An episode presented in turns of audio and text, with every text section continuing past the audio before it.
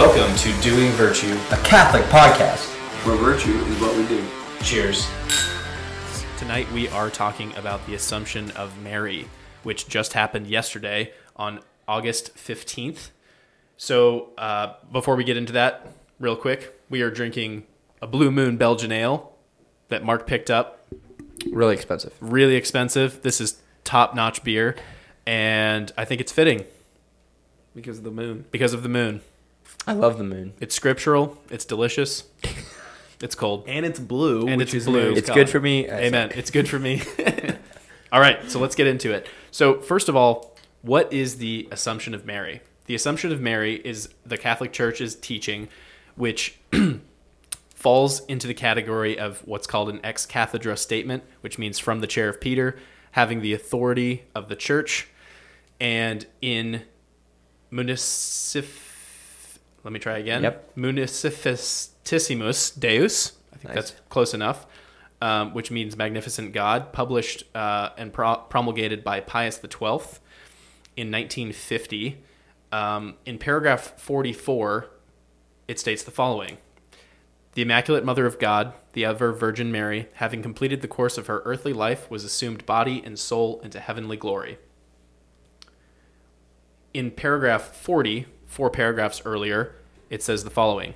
Hence, the revered Mother of God from all eternity, joined in a hidden way with Jesus Christ in one and the same decree of predestination, immaculate in her conception, a most perfect virgin in her divine motherhood, the noble associate of the divine Redeemer, who has won a complete triumph over sin and its consequences, finally attained, finally obtained as the supreme culmination of her privileges, that she should be preserved free from the corruption of the tomb, and that, like her own son, having overcome death, she might be taken up body and soul to heavenly glory, where she, as queen, sits in splendor at the right hand of her son, the immortal king of the ages. So that both of those quotes come from the church document given um, on November 1st, 1950, that defines the dogma of the Assumption. And that was Pope Pius XII. So, as I mentioned, it does have the authority of the Catholic Church behind it, and it has the it's it's a it's an infallibly declared dogma. Um, regarding dogmas, Pope John Paul II says that the definition of a dogma in conformity with the universal faith of the people of God definitively excludes every doubt and calls for the express assent of all Christians.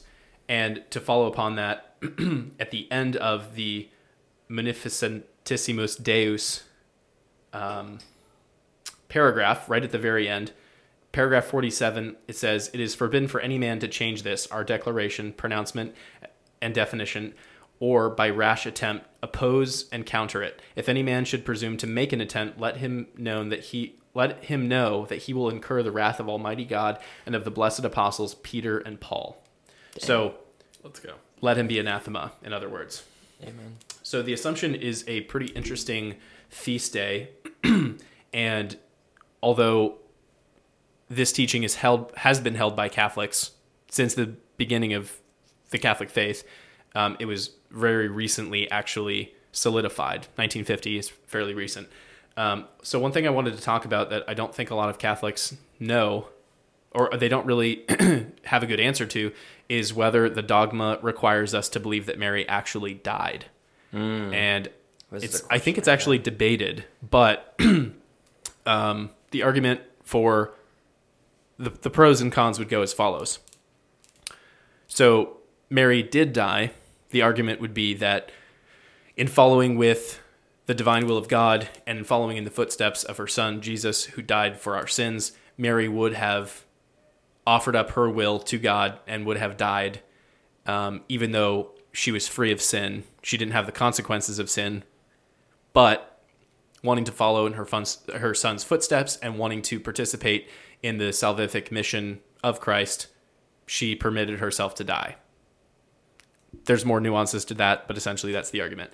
The argument opposing the death of Mary would be that since she is the new Eve, since she did not have the stain of sin, since she did not suffer the consequences of sin and was was perfect, there was no reason for her to die, and God in his in his mercy spared her from the pains of death, similarly to sparing her the chain the the, the pains of childhood, which is common commonly believed that she didn't suffer pain at childbirth or um, or pains at death.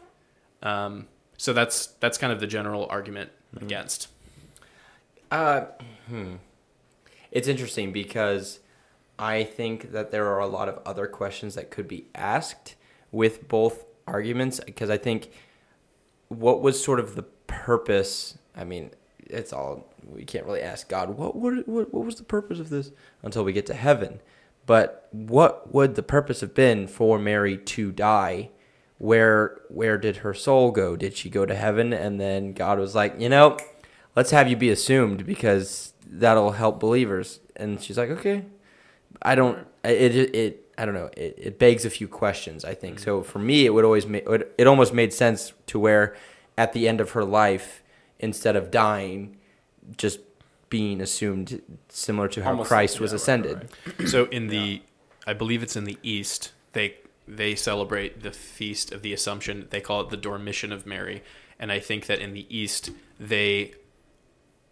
I actually don't know if they lean one way or the other, but it seems that their tradition is that Mary went into a deep sleep and then was assumed. Yeah. Now, maybe that means she died and her soul briefly left her body. Across the board, I think most Catholics and most scholars would would agree that it wasn't a painful, horrible mm, death. right. But whether she actually died or whether she was above that, to me, it seems like Mary's the exception to the rule, Right. and she there would have been no merit for her to die because with Christ, he didn't have to die because he didn't suffer from original sin, but he chose to die. That's much different than Mary dying. And and out of obedience, I think she would have done it, but I don't really understand the logic behind God requiring that. It seems like that would have been a gift that he would have given her. Right. Um, on the opposing side, there's a famous theologian, Ludwig Ott, and he says, quote, For Mary, death in consequence of her freedom from original sin and from personal sin was not a consequence of punishment of sin. However, it would seem fitting that Mary's body, which was by nature mortal, should be in conformity with that of her divine son, subject to the general law of death. So he's kind of making one of those arguments that Aquinas makes where it's it's unclear. So the only thing that we can really draw from that is say almost. it is fitting, it is most fitting. But I kind of disagree. I think for Mary, it would be most fitting that she wouldn't die because that would protect. I, to me, it seems like it promotes her perfection and it shows that God does make exceptions for people who are perfect. Right. I, I So- do think I so I think my understanding of the East so in in I've always kind of been uh Yes. well I've always been almost confused at what it means when somebody says, "Oh, yeah, the East thinks this." Because we have the Byzant- East, Eastern Catholic, but then we also have the Eastern Orthodox, and all the Orthodox are really in the East. So it's like, okay, which one are you talking about? So But I think- disconnected. Right, right. But I think I think there is. I was actually talking with one of my coworkers today, um, who goes to a Byzantine Rite church, um, and that he goes there regularly. Um, and he's and it's been over the last like four or five years. So he's he's definitely. Um, uh, he's definitely chosen to go to the Byzantine. So he's learned a lot from them and everything.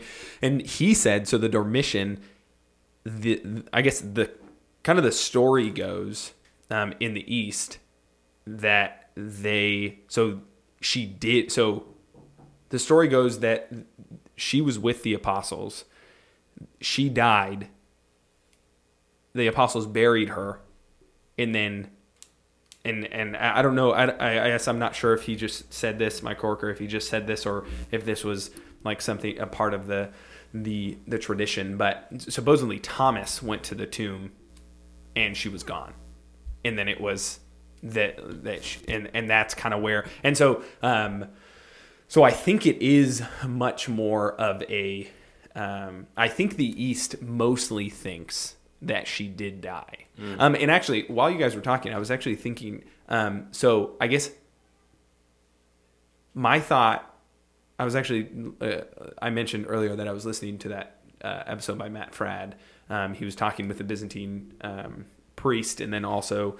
Um, uh, a theologian who, who who goes out and kind of has just written a book on on Mary, and they were on talking about like the objections. But um, it made me think of um, I just lost my train of thought. But sorry, the the gist of it is I was it made me think back to Adam and Eve. So so oh that's what I was going to say. In the video they talk about Mary being so the immaculate conception kind of is uh, pretty much comes from the idea that they she would have been either at the same level as Adam and Eve before the fall or better. Right, the state of original justice. Right. Yeah. Yeah. Yeah. And so, but I'm. I don't think it's doctrine that if Adam and Eve didn't fall, that they wouldn't have died. I, I, I think actually because they weren't perfect because they couldn't eat from the the the tree of life like like uh, or the, the tree of good and evil and then the um uh, what was the other one there were two trees in the middle of the, the garden it was I'm blanking Knowledge and knowledge of the good and evil and I think it's life. I think the other one's immortal, right? I don't know. Anyways, but so I think I It's for another episode. right. Yeah, yeah, yeah. I'm I.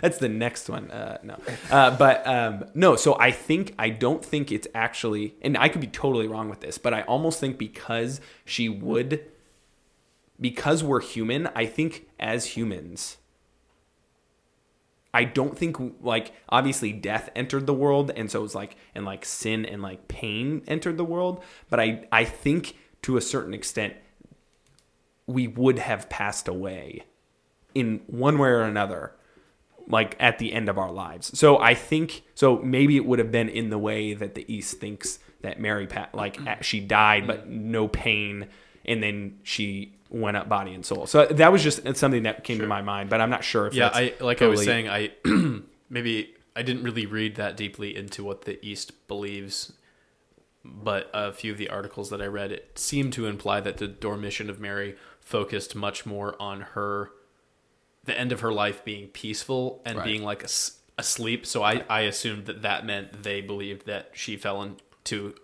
a deep sleep and then was assumed, but maybe they mean that. Right. They think that she well, just as died. Adam was. Right. She think he that she died dies. because he Right, exactly exactly. Right, right. Um, but to me, it still seems more fitting that Mary wouldn't have died, and I I don't think that meant she was just walking down the road one day and started floating up. Right. There, I think there definitely was kind of an an, an end, whatever that looked like, right. and I think that's why the encyclical is very specific about saying at the end of her earthly life, Right. she was assumed into heaven. It didn't Right. say wi- after When- she dropped dead Right, or like after she was buried, because I think that if Mary did die, now maybe she died and then the next day was assumed. Or maybe there was some type of symbolism where she was in the tomb for a few days, and that was a you know some kind of sure. old scriptural fulfillment of, of the Ark of the Covenant, or I don't know something Sure. it seems possible. Um, but we do know that sh if she did die, she wasn't dead for long because you know we don't have remains, we don't have anything like that, which backs up the fact that you know if if we if Mary did die and she wasn't assumed, her bones would absolutely be Right. around. Yeah. So No, we know that she did assume, and that we don't have her bones. And I think that there are a few resting places. I think there's a garden in Gethsemane, or there's a church near the Garden of Gethsemane where they have like a tomb kind of for her, where Mm-hmm. legends say that that's where she died or where she kind of was transformed or something Sure. like that. Um, and I think nearby, I think it's another town in Italy where they have a piece of her veil that they only expose um, on the feast of the Assumption, but they have it kind of back behind. But they they pull it out like Right. many relics. It's kind of in a tabernacle of sorts, and then they pull it out to Sure. people can come venerate. Um, but again, it it, it does seem like it does seem to me that it'd be more fitting that if nothing else, she would have had a painless death Right. and even more so, I think to me it makes more sense that she would have Almost not died. asleep. Yeah, the fallen, and, Yeah. and maybe maybe she did die. Like Right. maybe she falls asleep and it's death. And Right. okay, because I think that when we think about death, we think about death being this big, painful, long, drawn out process. Maybe she literally just laid down to go to sleep and actually physically died. But then it seems odd because she she's one of the only people in heaven that has her body.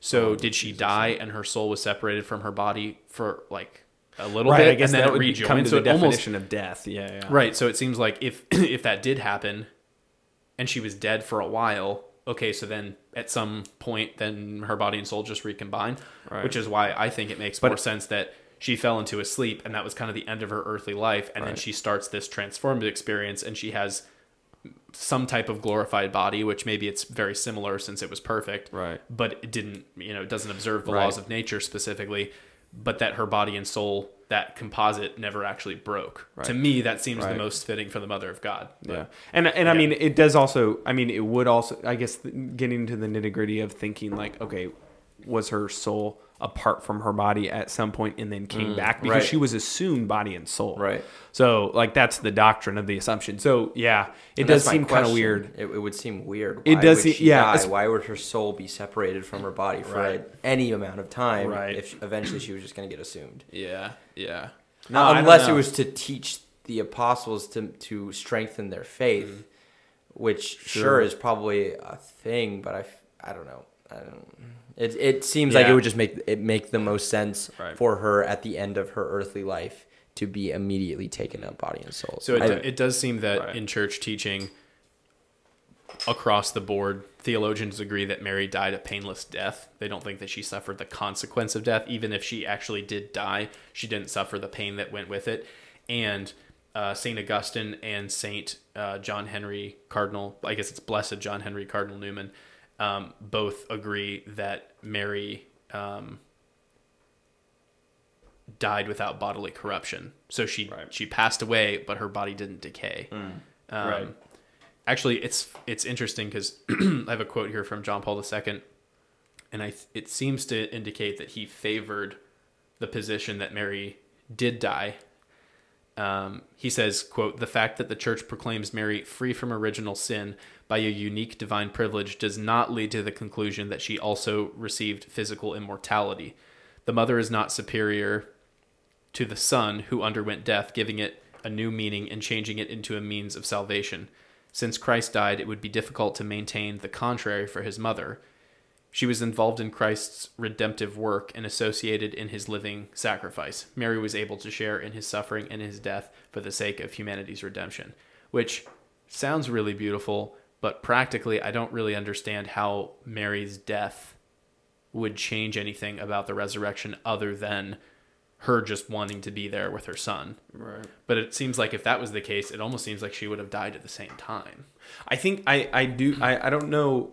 I think that goes into almost the theology that uh, of maybe it's not the theology maybe, but um, just kind of the line that Saint Paul talks about um, where he says that I make up for what's lacking in the death of Jesus um, in my suffering. So I wonder if it's not I am she's adding anything to the resurrection, obviously, but I think it would be like she's because She's still like fulfilling. or just I'm not I mean maybe not fulfilling, but like I mean it probably is actually thinking about it now. Um strengthening the like the church because obviously one of the things that um that I've learned over the years is that obviously we are a church, we are a community, so anything so there and and also with that being said, there are no private sins and there are also like so all private or all sin has an effect on everybody else in the church but then also people becoming virtuous has an effect on everybody else. So if that was like so if she did experience death however that whatever that's like um, maybe that was almost i don't know to like almost yeah i guess mm, as you said mark to almost strengthen the church but almost not in the way that we would think i don't think it would be like oh like something they thought of, but just almost like a um, like a grace, I guess. But yeah, I don't know. I, I mean, it is. It almost. Part of me is like, yeah, I think it would be would be fitting that she wouldn't die. But I guess almost To I me, know. I, think it's interesting that the church hasn't defined that. Not interesting in the sense that like oh, Yeah. oh I, that I think they should. I think it's interesting that the church recognizes that it in in some ways doesn't matter. Hmm. Right. The fact is that at the end of her earthly life she was assumed. The important thing is that she's in heaven body and soul where she's still interceding for us as the mother of God. That's the that's the important Right. thing. But the thing that we can kind of disagree on, or at least see how both ways could be true, Right. Or even- kind yeah, of just gives you a different about- insight on Mary without corrupting right. anything about her. Right. You're not say, like no one's saying no. I think she died and we ha- we have her bones. Well, that that would change a lot because then that would Right. that would say that that means the assumption didn't happen. Right. Which is one of the strongest teachings that the church has. Right. At least that they've defined. Right, right. So- right, right. yeah, no, and it is also. I mean, I'm I'm on EWTN here, and supposedly, I don't know if this is just a story or if this is a, um, this is like for sure history, but it's almost written as if it is. But it says in it says at the Cath, at the Council of Chalcedon in 451, when bishops from throughout the Mediterranean world gathered in Constantinople, Emperor Marcian asked the Patriarch of Jerusalem to bring the relics of Mary to Constantinople to be enshrined in the hmm. capital. The Patriarch explained it to the Emperor that there were no relics of Mary in Jerusalem. Hmm. That, quote, Dang. Mary had died in the presence of the apostles, but her tomb, when opened later, was found empty. And so the hmm. and this is actually kind of funny, um, and I'll say it in a second, but uh, I'll say why in a second. But it says so the apostles concluded that the body was taken up into heaven. It just reminded me of uh, yesterday at mass with Father Dusterhouse at St. John's. Uh, one of the stories he said in his homily was he was teaching this class and they were going through the mysteries of the Rosary and they got to the Assumption and and it was something to the effect of like okay I'll I'll say one or he maybe he was showing them how like how he wants it but then he was asking the students to talk about whichever one and so he calls on this one student um, and at first he's he's kind of like oh why are you calling on me? kind of thing. But he's like no I want you to I want you to answer. And his answer was well it was like what is the assumption? And his answer was um, well um, one morning ever all the apostles woke up and mary was gone so they assumed she went to heaven which is just kind of funny. And uh, this this uh, it just so the apostles concluded that our body was taken out it just seems kind of funny that it, I, I mean obviously that maybe that's exactly what he said but it just seems like oh is that why they say assume? No but but assumption. right yeah. yeah. But i don't know. It just seems kind of funny. Um, but yeah. Yeah. i don't know. No, it- it's interesting to think about, and it's it's nice that we know there's not debate about whether she, that it happened. Yeah, that whether she's in heaven or not. right It's just a debate With her about body and soul, what right, the right. end I of also- her earthly life looked I like. also love in Catholicism how many of these like dogmas and teachings that we are like mandated to believe they're also just like a lot of gray areas that Right. don't really matter but it's super Right. fun to talk about Right, right, right, right. no, true. Yeah, and also I guess it just uh, and mm, we'll, we're probably wrapping up here, but I, it just made me think of, um. So obviously Mary was human and she was getting older. So at some point, like, would she have just? I don't. I don't know. And and may, would she have just kept getting older? but I don't know. It, like Yeah. she probably the like old age of Adam and right. Eve. Yeah. So- no. Right. Exactly. Yeah. Yeah. So, So, I it's think just that's kind a teaching of the church that part of the, you know, the re, the reunification of the body and soul is that you'll receive a glorified body, which was Right. your body in whatever state it was most perfect. Right, Whether that's a child or whether I don't I don't think there's a particular teaching on everybody. everybody like. really talks about thirty three though because that's when Christ died. Right, I think. and then I mean, then there's some debate about people who died before 33 or Sure. like whatever. Right, right, right, right, right. at the end of the day, okay, everyone's in whatever their body is, in whatever state their body was most perfect in, and then Christ will also, you know, whatever defects you had, if you had a handicap or something like that, right. You wouldn't. you would you would assume that that would be fixed, or at least that wouldn't be The an lame would leap and the the dumb would talk. And, right yeah, so yeah. It, it seems it seems obvious that God in heaven, when your body and soul are reunited, would have that happen in the best way possible. Right. And to me, it, it is it's actually interesting because when you're talking about the fittingness of Mary, okay, was it fitting that she died? Was it more fitting that she was preserved from death? It's also kind of a it's a different way of looking at it, but I think it's still really really engaging to think about maybe Mary wasn't going to get older. Hmm. But like she had fulfilled her purpose on earth. So it was ready for her, you know, it was time for her to go Oh, to heaven. at like Or- whatever age that was, she right like because she was free of sin so Right. maybe and a lot of the old testament people it seems that they lived to be hundreds and hundreds of years old Right. and i don't know if they kept time the same way so that's Right, right. a bit of a gray area but maybe because she was free from sin she, she didn't have the consequences of death so she would have just been perpetually young but maybe she didn't have the consequences of sin, but because she still had a human body, it would still age like other human bodies would.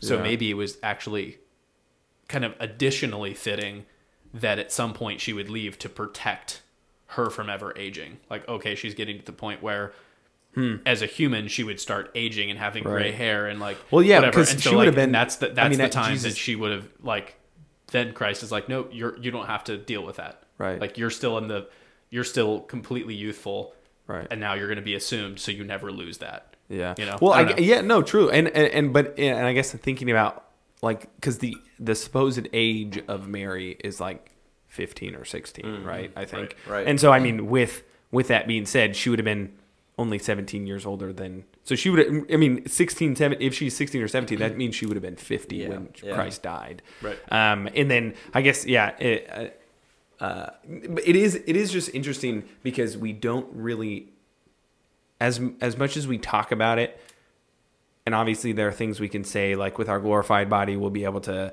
i think there are like three things but one of the things is like um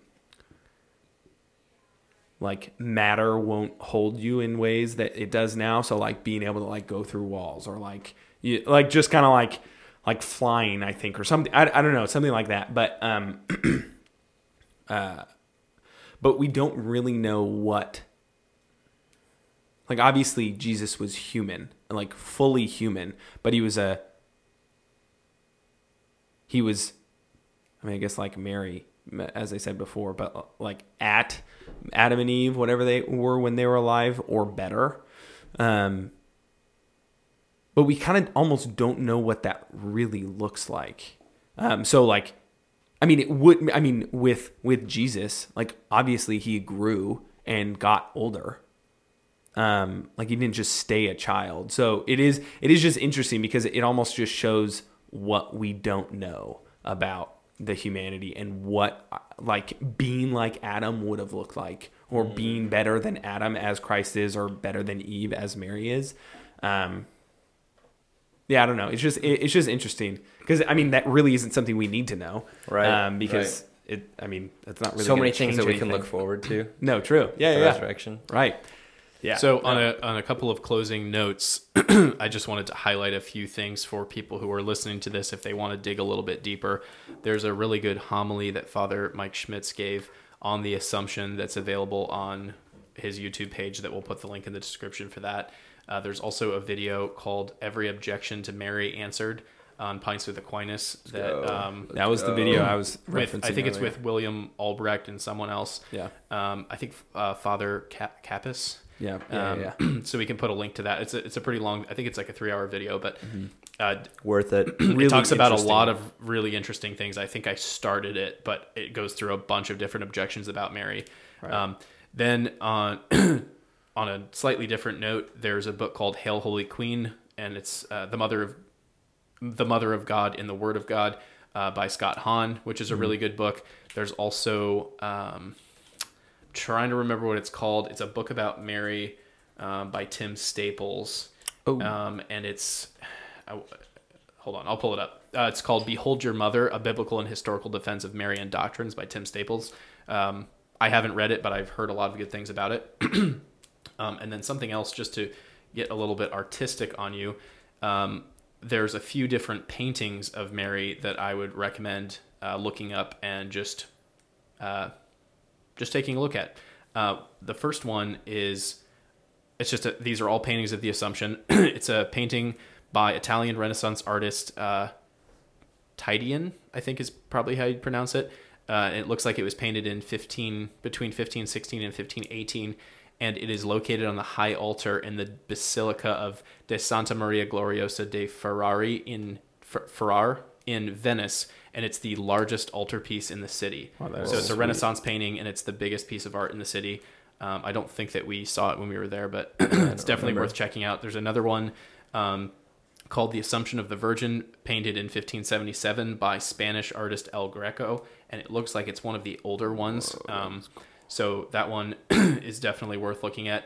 Then there's actually two famous paintings of the Assumption, uh, which is kind of unlikely actually uh, because they're they're by the same artist. There's two paintings of the Assumption uh, by Italian painter uh, Annibale Carracci. Uh, he's a Baroque artist. Uh, so this was painted in six, the in 1600. Uh, the first one it, I it doesn't say where it is, and the second one is um, the main altarpiece in the in the church of uh, Santa Maria del Popolo in Rome. So those are a couple of different paintings of Mary you can look into. There's lots of them, but those are a few of the more significant ones. Um, then I'd like to close on a quote from Pope Benedict XVI, who gave a homily. Um, I think it's a general audience actually on August 16th, 2006. So this is the day after the Feast of the Assumption. Um, and he says, quote, by contemplating Mary in heavenly glory, we understand that the earth is not the definitive homeland for us either, and that if we live with our gaze fixed on eternal goods, we will one day share in the same glory and the earth will become more beautiful. Consequently, we must not lose our serenity and peace even amid the thousands of daily difficulties. The luminous sign of Our Lady, taken up into heaven, shines out even more brightly when sad shadows of suffering and violence seem to loom on the hor- seem to loom on the horizon. We may be sure of it from on high. Mary follows our footsteps with gentle concern, dispels the gloom in moments of darkness and distress, and reassures us with her motherly hand. Supported by awareness of this, let us continue confidently on our path of Christian commitment, wherever providence may lead us. Let us forge ahead in our lives under Mary's guidance. And that was Pope Benedict XVI in a general audience on August 16th, 2006. All right, think that's it. Happy Feast of the Assumption, everyone. This is Dewing Virtue. A Catholic podcast. Where virtue is what we do. Cheers to Mary.